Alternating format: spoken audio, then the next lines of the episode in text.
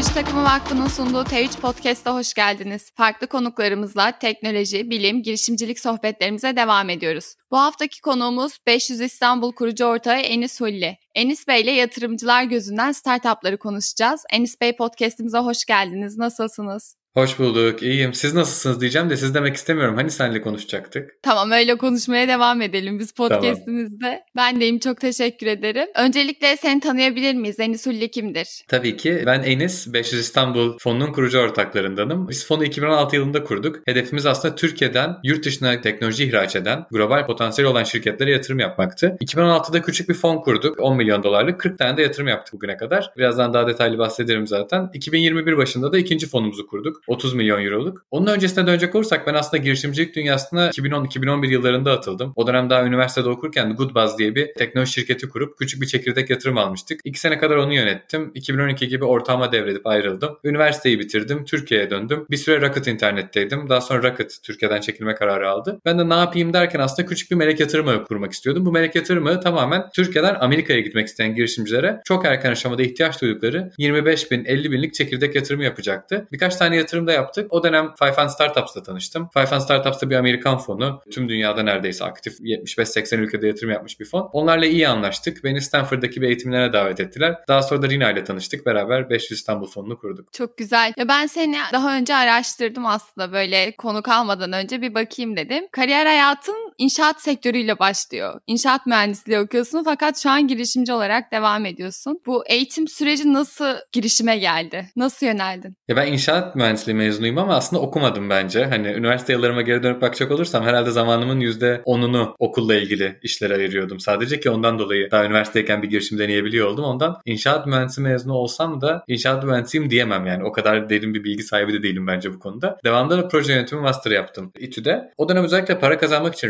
Rocket sonrası ailemde daha çok ısıtma soğutma sektöründe İzmir'de. Oradaki bağlantıları kullanabileceğim bir şekilde ofis açtım İstanbul'da ve ısıtma, soğutma, yangın, sığ tesisat, havalandırma sektörüne girdim. Farklı projelerde yer aldım. Farklı taahhüt işleri yaptım. İstanbul'da, İzmir'de, Erzurum'da vesaire. Oradan zaten oluşan birazcık birikimle beraber melek yatırım yapabilir miyim acaba demeye başlamıştım. Yani bu inşaat mühendisliğini hayatımın 4 yılı kadar kullandım diyebilirim gelir elde etmek için. Daha sonrasında hayalim bu tarafta olmaktı. Bir yandan para kazanmak için şantiyeler var, projeler var, taahhüt işleri yapıyoruz vesaire. E diğer yandan ben aslında bu tarafa girişimcilik dünyasının içerisinde olmak istiyorum. Ondan dolayı en basit ve tam zamanlı olmayan yolu melek yatırımcı olmakta. Önce biraz onu denedim. Sonra baktım bunu bir sonraki aşamaya taşımanın ana yolu bir melek yatırım ağı kurmaya çalışmak aslında. Benim gibi daha genç insanlardan oluşan. Ondan dolayı oraya yöneldim. Daha sonra da inşaatı tamamen bıraktım. Yani 2016 sonrasında inşaatla ilgili kendi evimin tadilatı hariç herhangi bir şey yaptığım söylenemez. Bulunduğu alandan farklı alana yönelmek isteyen dinleyicilerimiz vardır muhakkak. Onlar için de ilham olur bence bu söylediklerin. 500 İstanbul'la devam etmek istiyorum ben. Kurucu ortaklığını yapıyorsun. Nedir tam olarak? 500 Startups bir Amerikan fonu. Bu Amerikan fonu 2010 yılında kurulmuş. Bugüne kadar 2500 yatırım yapmış. İşte 80 farklı ülkede. Aslında hedef şuymuş ilk başta 2010 yılında kurulduğunda. Dünyada San Francisco'nun dışında çok daha fazla girişimci var San Francisco'nun içine göre. Dünyada San Francisco'nun dışında çok çok daha fazla mühendis var San Francisco'nun içine göre. Ama nedense bütün yatırım ve VC yatırımların çoğu Silikon Vadisi etrafında kümelenmiş durumda. Bunu dağıtmak lazım. Bunu demokratize etmek lazım. Dünyada birçok farklı ülkede erken aşamada girişimcilerin bu küçük tutarlar yatırıma bulabiliyor olmaları lazım. Misyonuyla kurulmuş bu fon dünyanın her yerine yatırım yapmaya çalıştı. Hedef erken aşamadaki dünyanın en global fonu olmaktı. Bunu da 2015'e kadar çok başarılı şekilde yaptılar. 2015 yılında fark ettiler ki özellikle Amerika'da kurulmuş olan milyar dolar üzeri değerlemeli yani unicorn olan şirketlerin bile yarısından çoğu yurt yurt dışından gelen girişimciler tarafından kuruluyor. Yani yurt dışındaki potansiyel özellikle gelişmekte olan ülkelerdeki potansiyel Amerika'ya göre çok daha fazla. Ondan dolayı farklı farklı fonlar kurmak istediler. Japonya fonu, Meksika fonu, Orta Doğu fonu vesaire. Konuyu yavaş yavaş 500 İstanbul'a bağlıyorum. Türkiye yatırımları da vardı. 9 adet Türkiye'ye yatırım yapmışlardı daha önce. Bunlardan bir tanesi de Udemy'di. Ankara'da firması. Oto Teknokent'te hala ofisi. Eren'in kurucu oldu. O da milyar dolarlık bir şirket olmaya doğru gidiyordu. Ondan dolayı da Türkiye için ayrı bir fon yapmalı mıyız acaba diye düşünüyorlardı. Aslında ilk başta Türkiye'yi Orta Doğu ile beraber düşünüyorlardı. Hem coğrafi olarak olarak da yakınlık olduğu için ama biz orada şunu savunuyorduk. Orta Doğu henüz girişimcilik ekosisteminin yeni yeni emeklediği bir bölge. Öyle bir aşamadayken ekosistem olarak aslında kanıtlanmış iş modellerinin Orta Doğu'daki klonlarına yatırım yaparsınız. Suudi Arabistan'ın X'i, Mısır'ın Y'si, Birleşik Arap Emirlikleri'nin Z'si. Türkiye bu aşamayı çoktan aşmıştı. Türkiye'nin lokal e-ticareti, lokal yemek sepeti, ödeme sistemleri vesaire gibi bunlar zaten oluşmuştu. Ondan Türkiye aslında ikinci faza geçiyordu. Bizim için ikinci fazda teknoloji ihraç eden şirketlerin çıkmasıydı artık. Daha çok bir Doğu Avrupa'ya, İsrail'e, Estonya'ya, İskandinav İskandinav ülkelerine, Baltıklara benzeyen bir şekilde Türk mühendisinin direkt yurt dışına iş yapacak şirketler kurmasıydı. Aslında bunu güzel anlatarak Türkiye'yi ayırdık Orta Doğu'dan ve Türkiye ve Doğu Avrupa fonu kurmalıyız dedik. Çünkü evet coğrafi ve kültürel olarak çok farklı olsak da Doğu Avrupa'dan yatırım tezi anlamında ve mühendislik potansiyeli anlamında çok benzeriz. Ve bu benzer yatırım tezini aslında ayrı bir fona çevirmek lazım dedik. Rina ile tanıştırdılar. 500 İstanbul'u kurduk 2016'da. Şimdi 500 İstanbul'a gelecek olursak başından beri hedefimiz dediğim gibi teknoloji ihraç eden şirketlere yatırım yapmaktı. Bunları da kendi için aslında biz ikiye bölmüştük. Demiştik ki bir ilk andan itibaren daha olgun teknoloji pazarına gidecek gitmek isteyen şirketler vardır. Bunlar o kadar daha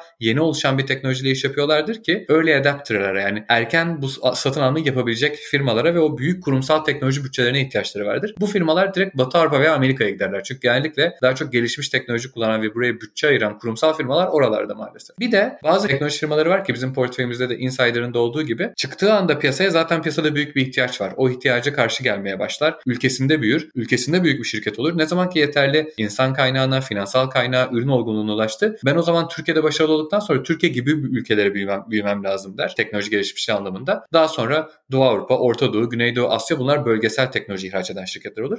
Biz böyle yatırım tezini kafamızda ikiye ayırmıştık. Bir direkt teknolojisini Türkiye'de barındırıp satışını anında Amerika veya Avrupa yapacak şirketler. Portföyün yaklaşık %50'si. Diğer bir yarısı ise önce Türkiye'de satış yapıp Türkiye'de büyüyüp daha sonra da bölgesel o alanın bölgesel en büyük şirketi olmaya çalışacak şirketler. Geçtiğimiz 5 yılda da bunu yaptık. 40 tane yatırım yaptık. Bu 40 tane yatırımda toplamda şu an yaklaşık 3000 kişi çalışıyor. 40 tane yatırımın 32'si aktif. 4 tanesinden exit etmiştik. Diğer 4 tanesi de kapanmıştı. Bu 32 aktif şirket de toplam cirosunun yalnızca %3'ünü Türkiye'den yapıyor. %97'sini yurt dışından yapıyor. Yani teknoloji ihraç edecek yeteri kadar teknoloji girişimcisi var mı Türkiye'de? Var. Biz bunları yakalayabiliyor muyuz? Yakalayabiliyoruz. Bu karlı bir yatırım mı oluyor? Karlı bir yatırım oluyor. Bence geçtiğimiz 5 senede bunları kanıtladık Türkiye'de. Yurt dışında başlayan böyle güzel bir oluşumu ülkemize getiriyor olmanız çok güzel bir faaliyet olmuş ülkemizdeki girişimciler adına. Girişimcilik kavramı bizim ülkemizde yatırım, yatırımcılığa göre daha popüler bir kavram. Çoğunlukla girişim adına bir şeyler çıkıyor ama yatırım tarafında çok fazla bir ilgi olduğunu düşünmüyorum. Yurt dışındaki yatırımcılık sistemini de gördün. Senelerdir bu ekosistemin içindesin. Ülkemizdeki yatırımcılık ekosistemini nasıl tanımlarsın?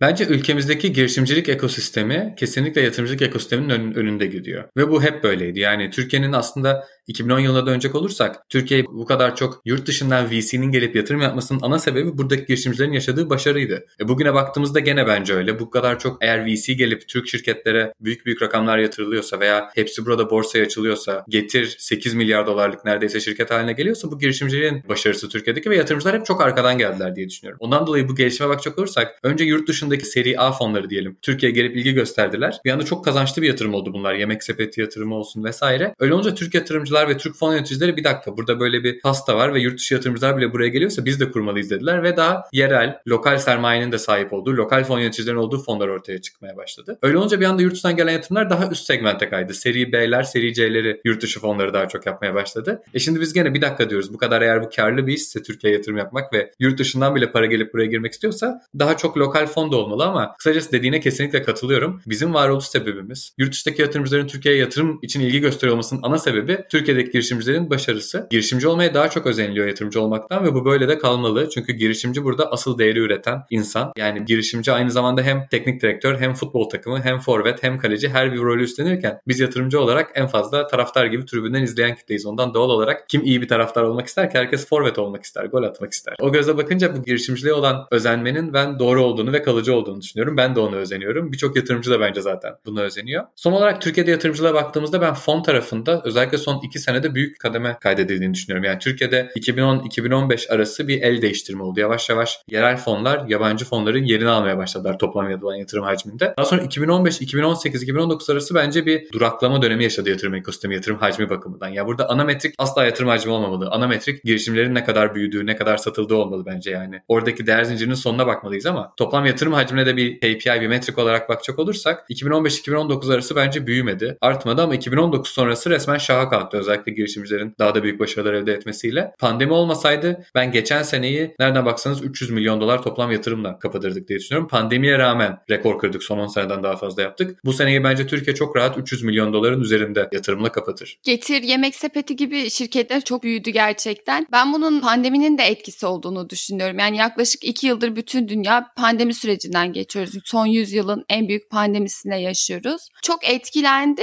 fakat büyümesine de sebep oldu diye düşünüyorum. Startuplar hani olgunlaşmış yapılardan en ayıran özelliği dinamik, esnek bir yapıda olması. Bu süreç gerek ülkemizde gerekse dünya çapındaki startuplar ve onların yatırım süreçlerini nasıl etkiledi?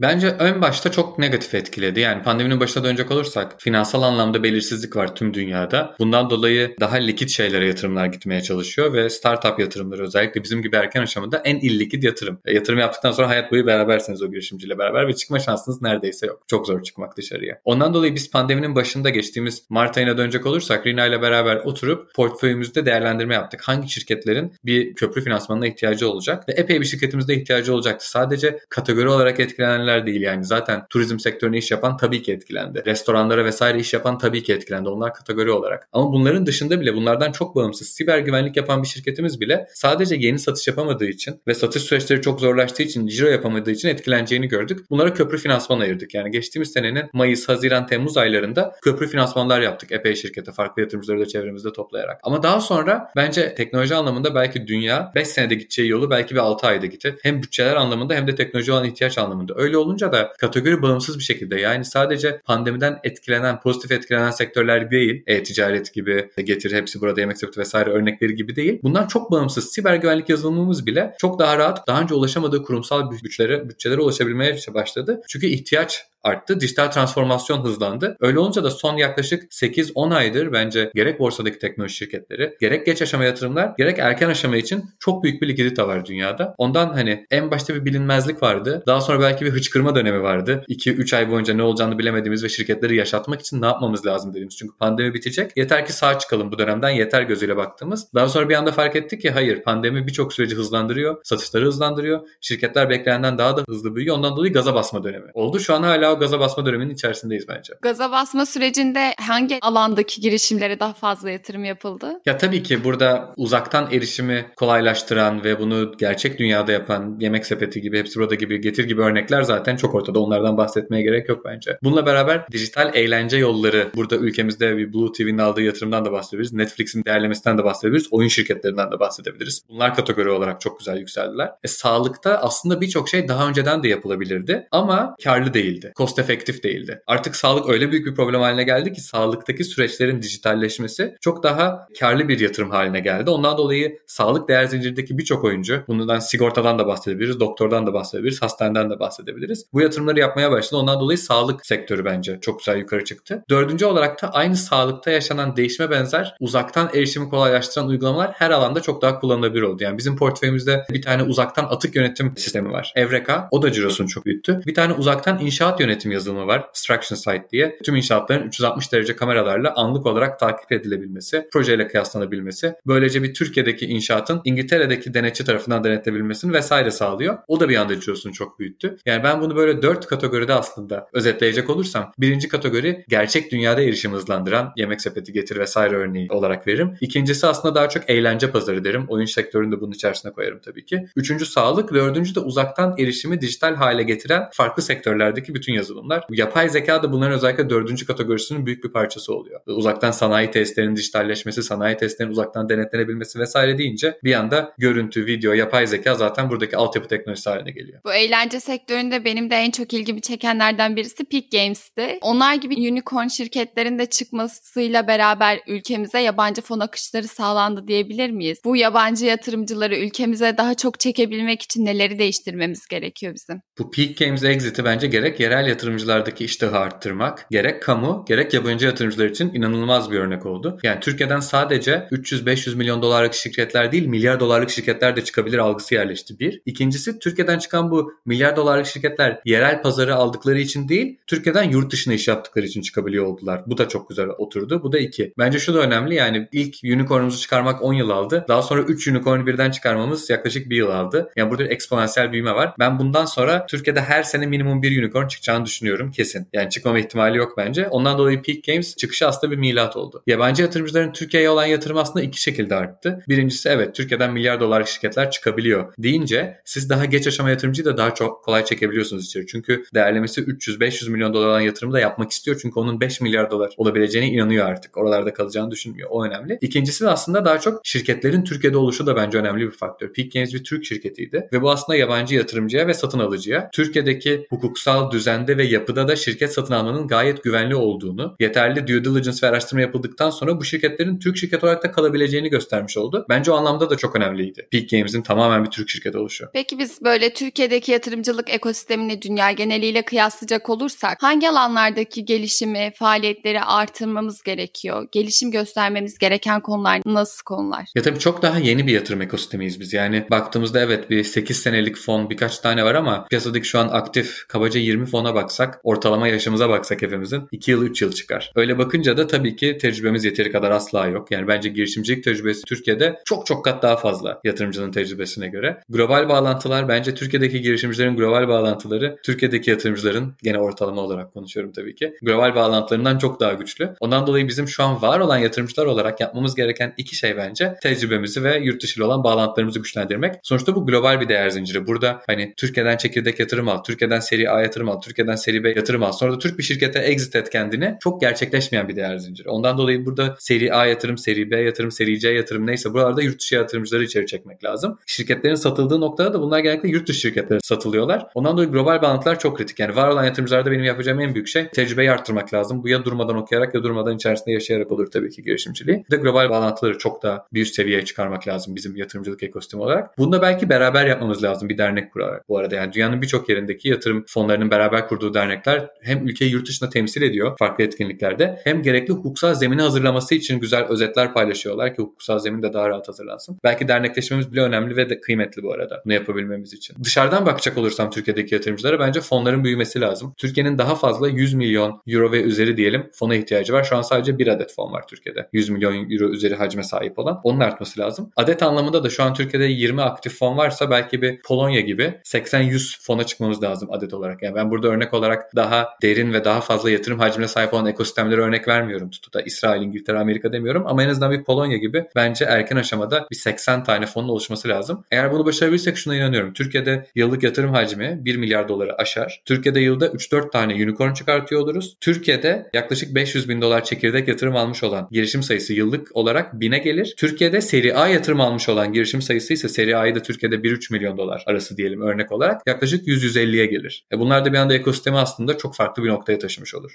İnşallah o noktalara bir an önce geliriz. Diyelim ki bir girişimimiz var. Yatırım aldı. Her şey çok güzel gidiyor böyle gaza basma dönemine geldik. Yatırımcı bizim şirketimizde nasıl yetkilere sahip oluyor? Onun yetki sınırları nasıl belirleniyor? Ben bu konuda Türk yatırımcılara çok tepkiliyim. Birazdan onu geleceğim. Biz ne gibi yetkileri alıyoruz ondan bahsedeyim. Sonra Türkiye'de neler görüyorum ondan bahsedip tepki Tabii. vereyim birazcık. Biz hiçbir yetki almıyoruz. Çünkü bu geminin kaptanı kesinlikle girişimci. Benim fon yöneticisi olarak haklarımın yenmediğine ve şirketin iyi gittiği durumda benim de bu iyi gitmeden faydalanabileceğime dair haklarımın tümünü almam lazım nokta. Onda zaten benim minimum görevim o. Kendi yatırımcılarıma karşı sorumluluğum o. Fakat benim yönetim kurulunda yer alayım ki şirketin yıllık bütçesini onaylayayım. Şirketin yaptığı üst düzey işe alımları benim onayımdan geçsin. Kurucu oyuncuların kendine yazdığı maaşlar veya yönetim kurulu üyelerine yazdığı maaşlar benim onayımdan geçsin. Böyle şeyler olmamalı. Böyle haklar alınmamalı ama maalesef alınıyor. Öyle sözleşmeler yapılıyor ki Türkiye'de aslında şirketin gerek genel kurulda gerek yönetim kurulunda hızını etkileyecek, çevik bir şekilde kolay karar alma yetisini engelleyecek bir sürü farklı hak almak istiyor yatırımcı. Niye bunu alıyorsunuz diye sorduğumuzda da bize katastrofik senaryolarla geliyorlar. Yani ya girişimci şöyle şöyle sahtekarlık yapıp bütün parayı kendine alırsa gibi. Biz bu yatırımı zaten girişimci eğer o yola girebilecek bir girişimciyse veya bunu yapacaksa bizim onu korumaya almak için yapacağımız hukuksal çerçeve yetersiz kalıyor. Girişimci gene onun bir yolunu bulur. Ondan dolayı bizim amacımız bu katastrofik senaryolarda aman bizim paramız çöpe gitmesinden ziyade şirket nasıl iyi gider? Biz şirketin iyi gitme ihtimalini maksimize edelim. Şirketin kötü gittiği durumda paramızı geri alıp almamamız zaten çok önemli değil. Niye önemli değil? Çünkü biz yaptığımız yatırımlardan eğer 100 yatırım yapılıyorsa bunlardan birkaç tanesi bize 100x, 1000x versin diye oynuyoruz. Eğer bizim fonumuz bugün 30 milyon euroysa bize 30 milyon euroluk fonu 150 milyon euro yapmaya çalışıyoruz. Şimdi 30 milyon euroyu 150 milyon euro yapmaya çalışırken benim yaptığım 250 bin euroyu geri alıp alamamam, oradaki kontrolüm çok önemli değil. Benim hedefim aslında iyi gidişi maksimize etmeye çalışmak olmalı. Türkiye'de yatırımcılık bence farkındalığı henüz bu seviyede değil. Ondan dolayı yatırımcılar aynı şirketin kontrolünde ben girişimci kadar söz sahibi olmalıyım tandansıyla böyle bir yetkilendirmeyle çok garip haklar alıyorlar girişimcilerden. Bir sonraki sermaye hak, sermaye ihracında onay hakkı istiyor mesela girişimciden.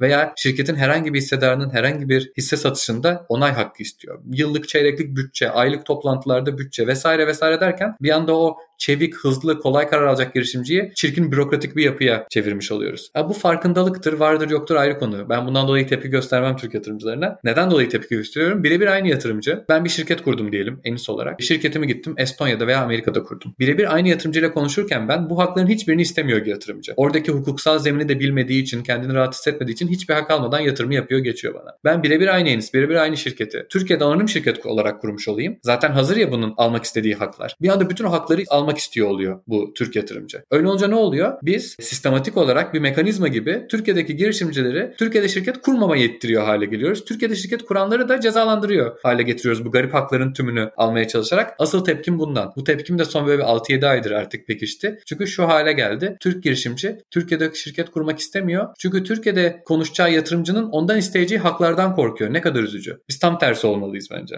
Bence de yatırımcılar bu konuda daha fazla destek olmalılar. Şimdi burada hem yatırımcılar hem girişimciler bir güven söz konusu olmalı. Bir takım işi oluyor artık bir yerden sonra. Bu girişimcilik ve yatırımcılık sistemlerinin ülkemizdeki geleceğiyle ilgili öngörülerin neler? Bence bu iş destek olsa da olmasa da yani ne olacağından bağımsız olarak bence Türkiye'de öyle bir mühendislik potansiyeli, öyle bir girişimcilik potansiyeli var ki zaten iyiye gidecek. Ya bu iş zaten büyüyerek devam edecek. Türkiye'den çıkan unicorn sayısı zaten artacak. Ana konu hep beraber kümülatif bir efekt verirsek Türkiye'nin belki 5 yılda kat edeceği yolu bu sefer bir senede kat etmesini sağlayabiliriz. Ben niye Türkiye hakkında bu kadar pozitifim? Çünkü Türkiye mühendislik mezunu anlamında Avrupa'da ikinci. Almanya'dan sonra en çok mühendis mezun veren ülkeyiz. Yazılımcı sayısının büyümesi anlamında %16,5'la Avrupa'da birinci. Hatta EMEA'da birinci galiba. Yani yazılımcı sayısının artmasında birinciyiz. İnanılmaz bir yazılımcı potansiyelimiz var. E, girişimcilerin yaşadığı başarılar ortada. Yani Türkiye'ye yapılan çok az yatırım ekosistemine rağmen yapılan çıkışlar ve büyük şirketler bakımında EMEA'da özellikle 5-6 pazardan bir tanesiyiz tek başına Türkiye olarak. Bu da bir girişimcilik başarısı. E bu ikisi tek başına zaten Türkiye'de yatırımların artmasını, daha çok insanın girişimci olmasını veya girişimcilik dünyasına katılmasını körüklüyor. E bir de kamusal destekler, kurumsal firmaların bu alana ilgisi, bireysel yatırımcıların daha da çok ortaya çıkıyor oluşu, güzel çıkışlarla beraber ortaya çıkınca ben şunu görebiliyorum. Önümüzdeki 3-4 sene içerisinde biraz önce bahsettiğim yıllık 1 milyar dolarlık yatırım hacmi,